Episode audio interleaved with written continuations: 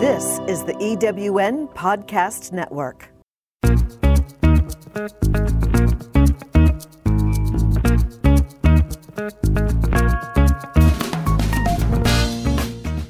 Welcome to Late Boomers, our podcast guide to creating your third act with style, power, and impact. Hi, I'm Kathy Worthington. And I'm Mary Elkins. Join us as we bring you conversations with successful entrepreneurs, entertainers, and people with vision who are making a difference in the world. Everyone has a story, and we'll take you along for the ride on each interview, recounting the journey our guests have taken to get where they are, inspiring you to create your own path to success. Let's get started. Hello, I'm Kathy Worthington. Welcome to our latest episode of Late Boomers. Our guest today is Chancellor K. Jackson, best-selling author, educator, coach, publisher, and entrepreneur.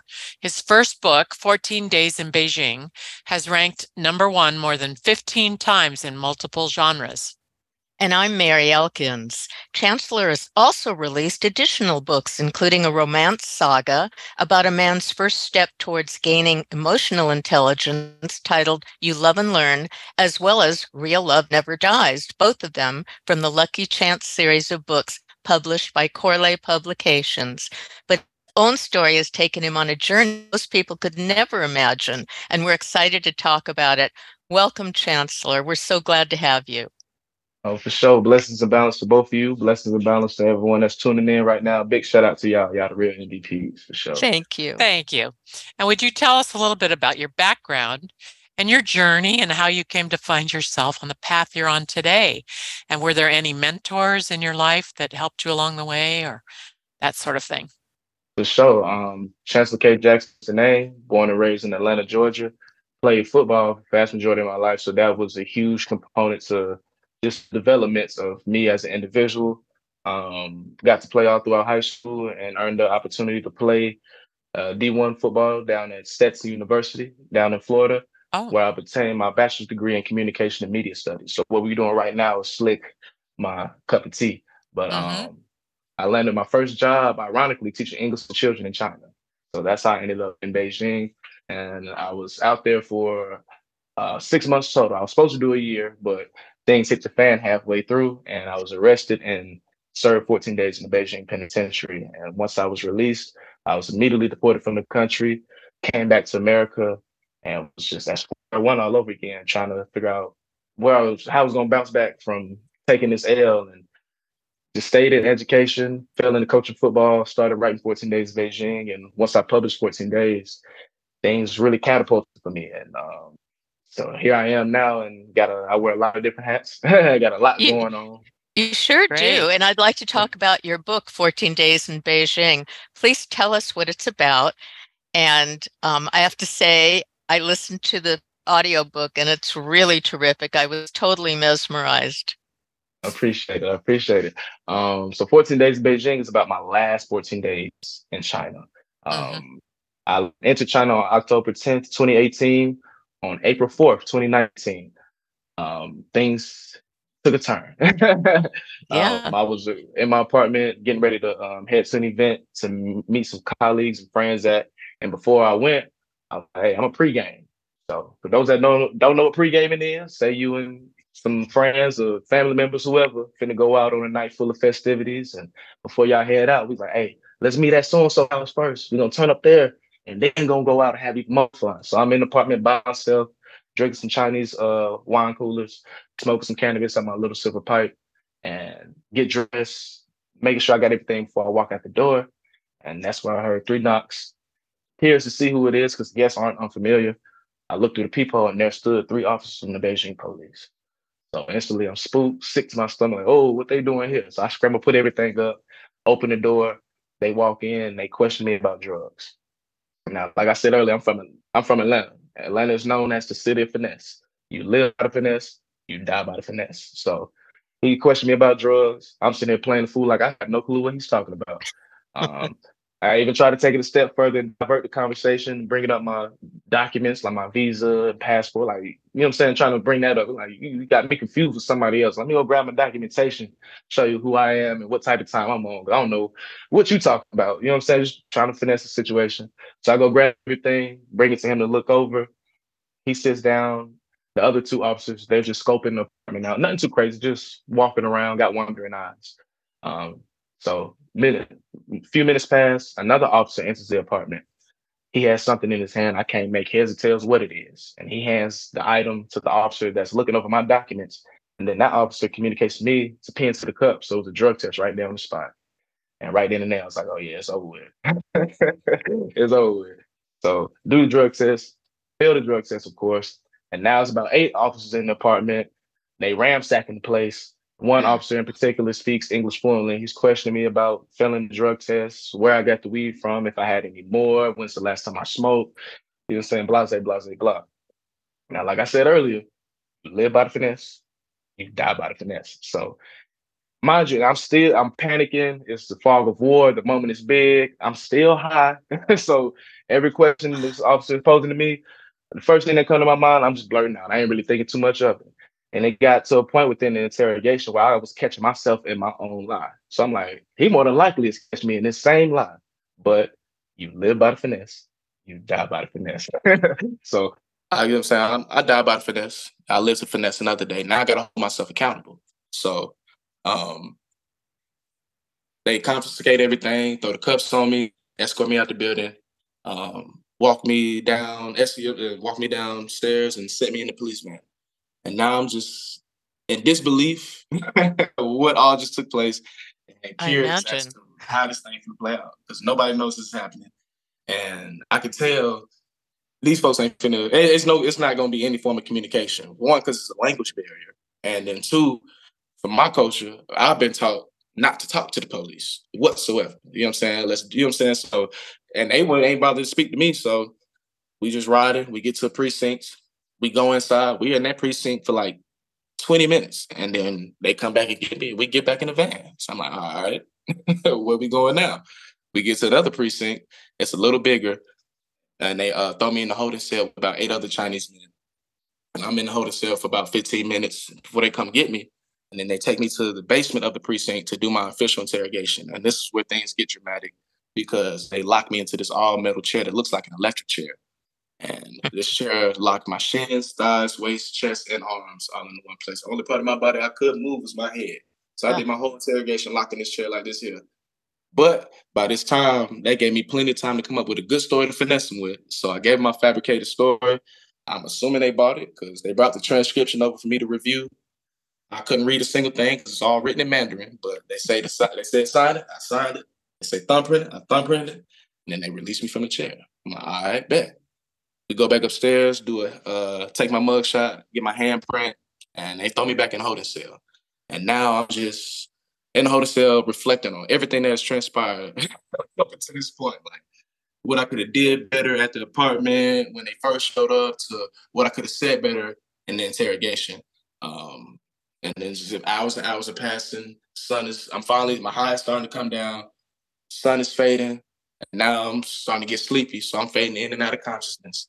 Um, hours pass. They come get me, and they walk me to the uh, the lobby of the precinct. Uh, yeah, the second precinct, and they bring my of clothes. Tell me get dressed. I'm like, all right, bet. So I go, guy got dressed. I'm like, okay, cool. See, look, this is what happens when you work with these people. Your energy good, you compliant. You know what I'm saying? Things work out.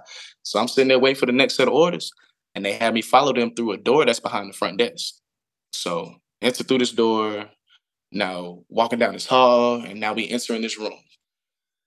I can only assume that this is some form of evidence room just because I see evidence bags everywhere. You know what I'm saying? No sense of organization or structure. It's just hoarded. It's just it's just stuff everywhere. Oh.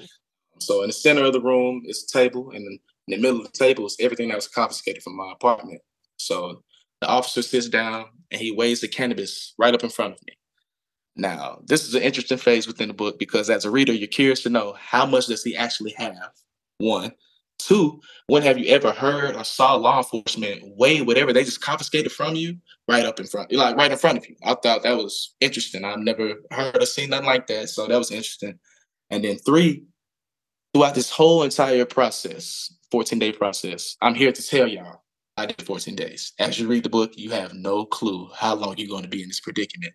Um, so, with that being said, the only information I really received was messages and signs from my ancestors, my higher powers, my guardian angels, whatever you want to refer to them as.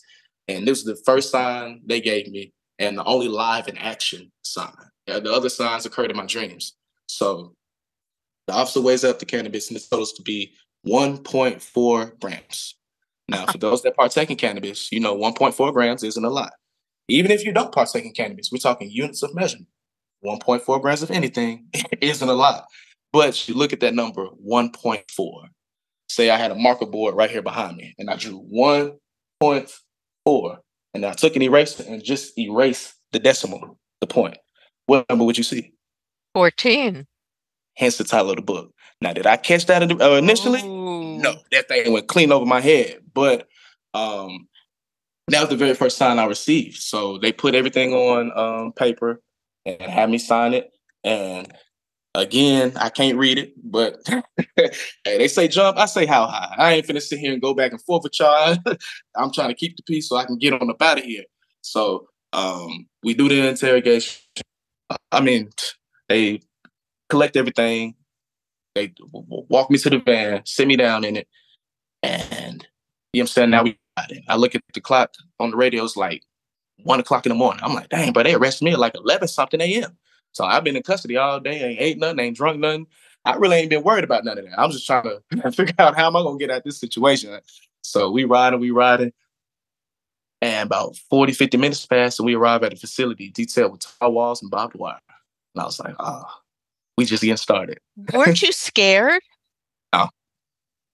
Nah, just truly in the moment, truly in the moment. And uh like so when I was in the first precinct, I was having a conversation with myself. I was like, I I don't know how this thing finna play out.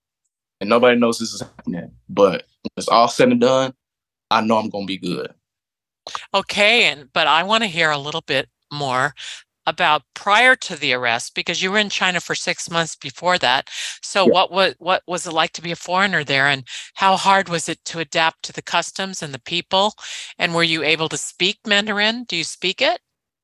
EDN. I can speak a little bit of it, but um, I took it upon myself to start learning. Like once I got accepted for the job, I'm like, uh, I need to start learning this language because I ain't just gonna be out there looking crazy. you know what I'm saying? A whole different world and don't know it's a lick of the language. That I felt that was foolish. So I, Mhm. I was learning through an app, a little app called Mango, and it's a really great app. You want to? They got multiple languages, hundreds of languages, honestly, and it's the learning style is very different. Um, but if y'all want to learn a language, tap in with Mango, definitely. Um, but I knew just enough to move and groove. And now, as far as having full in-depth conversation like we having right now, no, happening. no. But you could teach in it. Well, I the, one of the, the number one rule in our classrooms: no uh Chinese, Oh no yeah, Mandarin. all all English.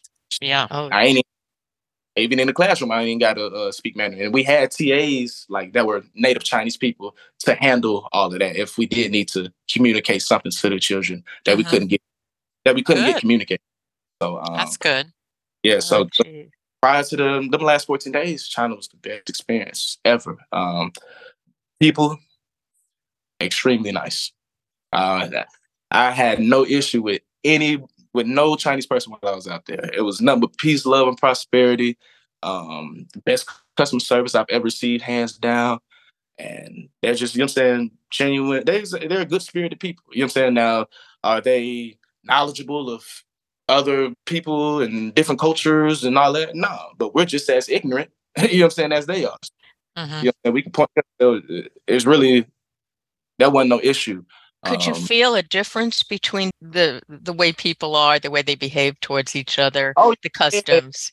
Yeah, yeah. Now, when it comes to that, yeah, it's definitely different. Um, personal space don't that they don't have no personal space in China. They'll be right here in your face, and you know what I'm saying, and think nothing. it, You know what I'm saying, and their Mhm. hygiene is something something different over there too. They don't wash their hands. They don't really brush their teeth like that.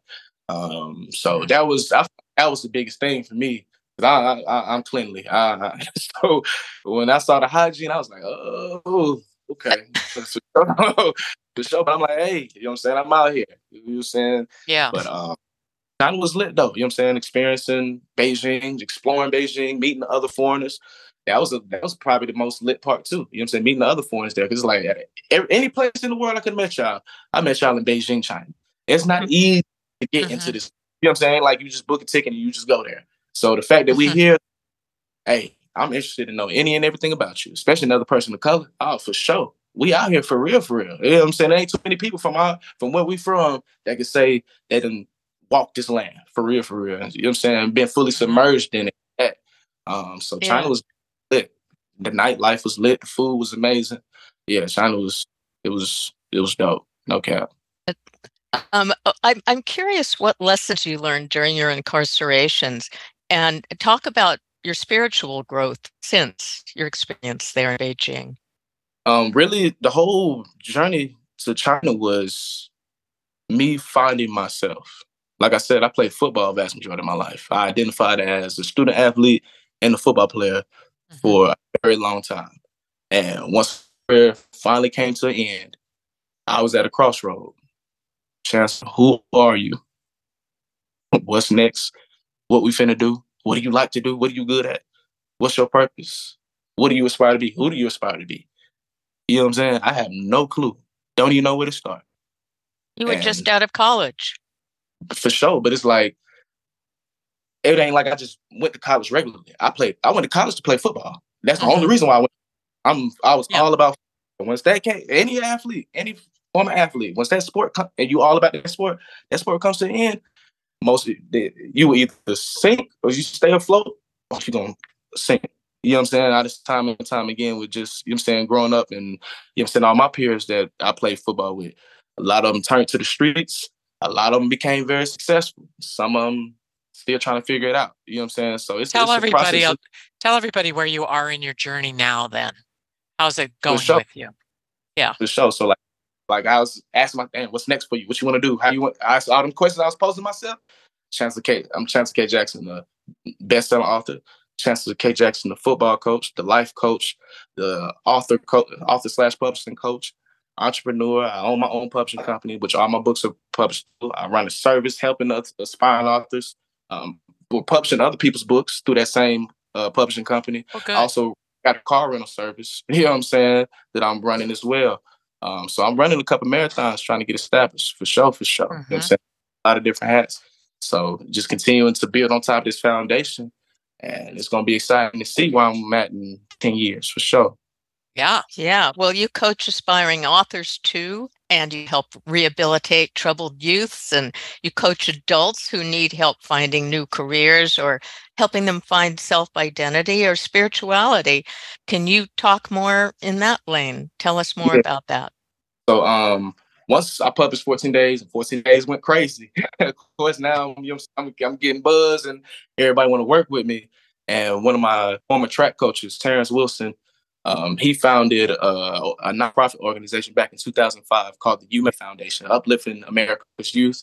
And pretty much what he's doing way back then, he was getting kids that are, you know I'm saying, great athletes that live in, you know what I'm saying, impoverished or, you know what I'm saying, areas and countries, bring them over as foreign exchange students. You know what I'm saying? They'll live with him and like he'll put them through school, of course. And he was a former uh, Olympic, U.S. Olympic track runner. So, you know what I'm saying, train them in track.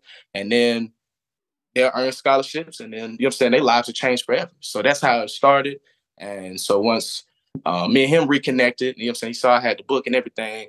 Um, he was like, Oh yeah, we gotta make something shake with this organization. We gotta, you know what I'm saying, do something with it. I'm like, for sure. Whatever's gonna help propel and know what I'm saying, push this book for sure. I'm all for it. So um, he ended up partnering with another organization that worked with at-risk teens in our county. So kids that ain't got arrested for drugs. you know what I'm saying? Like y'all can either join this program or y'all can do time. What y'all want to do? They said we're gonna join mm-hmm. the program. So mm-hmm. we partnered with Good. that program. We would meet with them after school, like two days out of the week, and we would read chapters, you know what I'm saying, bits and pieces, like a chapter for 14 days. And I had discussion questions already pre-written that I came up with, and that was our discussion points. And we use so we essentially use 14 days in Beijing as a part of our um, lessons to pull our life skills from. Mm-hmm. And It's a story that mm-hmm. all can relate to. You know what I'm saying? We these kids, 14 all the way up to 18, and done did way more crazy stuff than I did. So it's just like, mm-hmm. you know, it was definitely a dope experience. You know what I'm saying? For sure, for sure. And it was. It and you're learning them. from them. You're learning a lot from them too, right? I'm talking about and, these kids are like real addicts, like hardcore drugs. Like, mm-hmm. well, I've heard you talk about your work ethic and how you have learned to plan ahead and prepare for and seize opportunities. So, how did you learn that? Um, I'm just a opportunist. Oh, for real, for real. Um, okay. Always, you know what I'm saying? Ultimate underdog. Like my whole life has been. It was from football, my very first love and passion, but everything wasn't peak cream when it came to it. I ain't start playing football until 13 years old. Most mm-hmm. people, Georgia, been playing football since four and five. So mm-hmm. I, a lot of development, you know what I'm saying, in regards to that. So I had a lot of catch to do. And I was able to catch up to speed, but it's still certain parts of the game. You know what I'm saying? Still I just still needed more development. And um but I knew I wanted to play Division One college football as soon as I started playing organized football, and um, it was only just a process, just trying to start on varsity. I wasn't able to start on varsity to my senior year of high school, and then finish my senior year, I don't have any interest, no college scouts looking at me, nothing whatsoever. But I want to play college football. Well, and my coach is not helping us push our highlight tapes. You know what I'm saying? Oh. To market us a program. So I'm like, dang, how am I gonna make this happen? Well, I took it upon myself. I started, I created a list of schools from D1AA all the way down to NAIA schools. And I hit up every single school.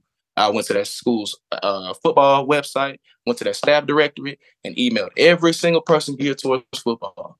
Everybody got an email from me. I'm DMing folks on Twitter, Facebook. I'm creating the opportunity for myself, for sure, because it's something I want to do.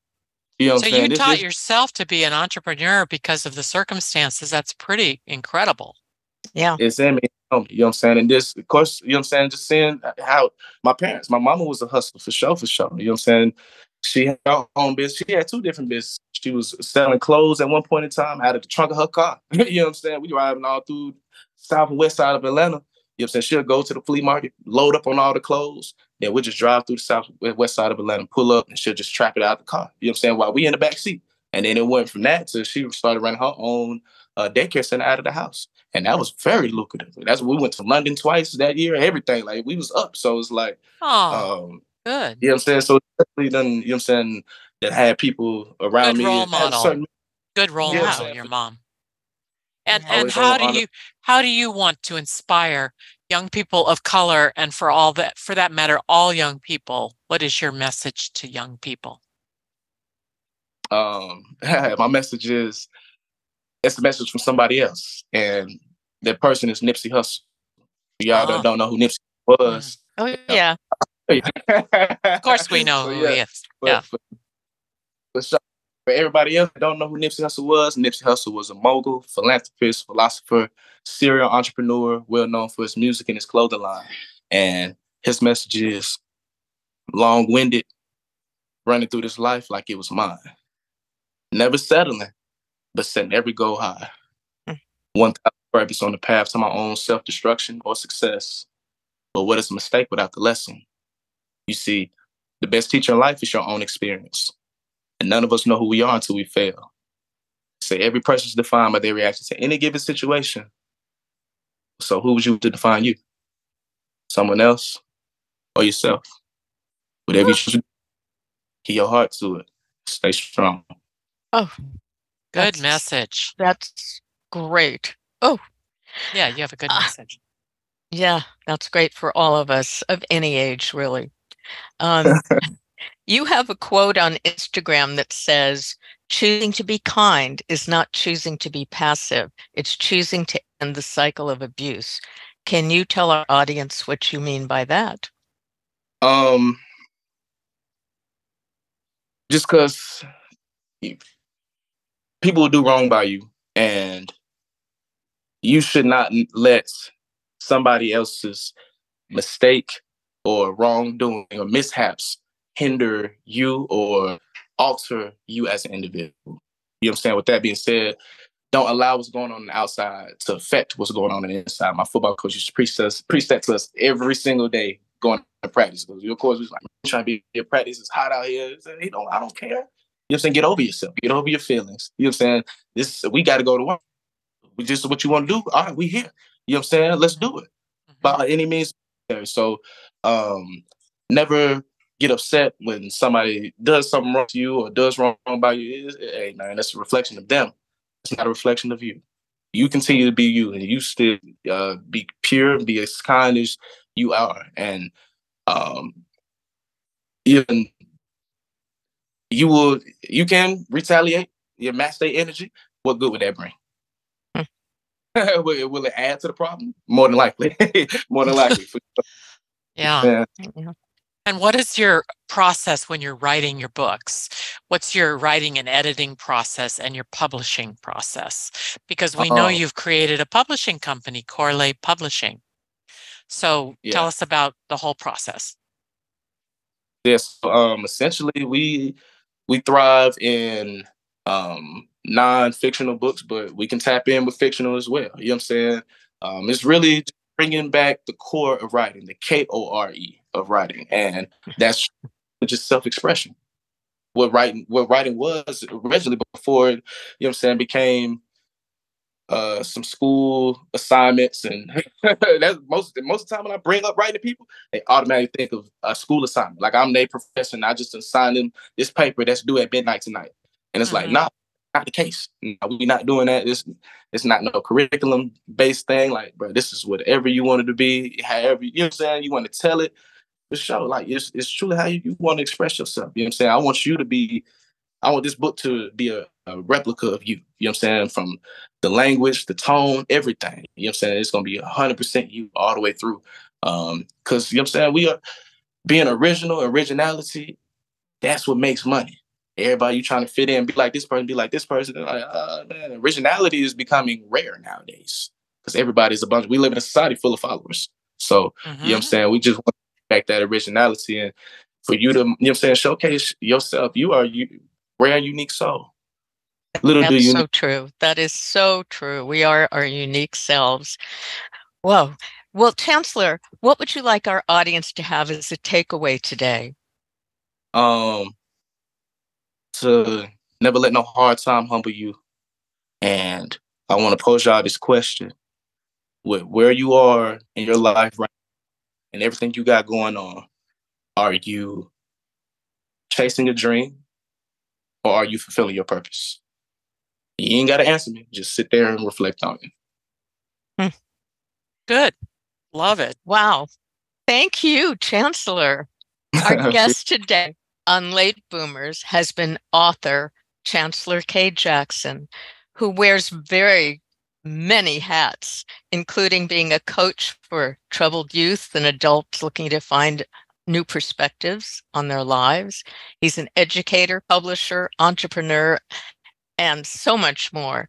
You can reach Chancellor at chancellorkjackson.com and also at Linktree that Linktree K O R L E H. Thank you. Yeah, and we want to remind our listeners that we now have our own YouTube channel, Late Boomers Podcast. Please subscribe to that. Also, please subscribe to the podcast on your favorite platforms so that you don't miss any of our weekly episodes. And follow us on Instagram at Late Boomers and at I am Kathy Worthington and at I am Mary Elkins. We hope that our episode today entertained and inspired you and can light the path to the life you are meant to live. And thank you, Chancellor, so much for being with us today. Appreciate y'all for having me. And big shout out to everyone that tuned in for the whole interview. You're the rare MVP.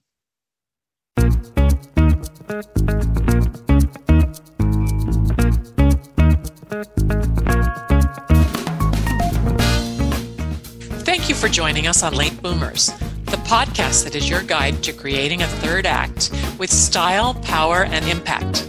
Please visit our website and get in touch with us at lateboomers.biz. If you would like to listen to or download other episodes of Late Boomers, go to ewnpodcastnetwork.com. This podcast is also available on Spotify, Apple Podcast, and most other major podcast sites. We hope you make use of the wisdom you've gained here and that you enjoy a successful third act with your own style, power, and impact.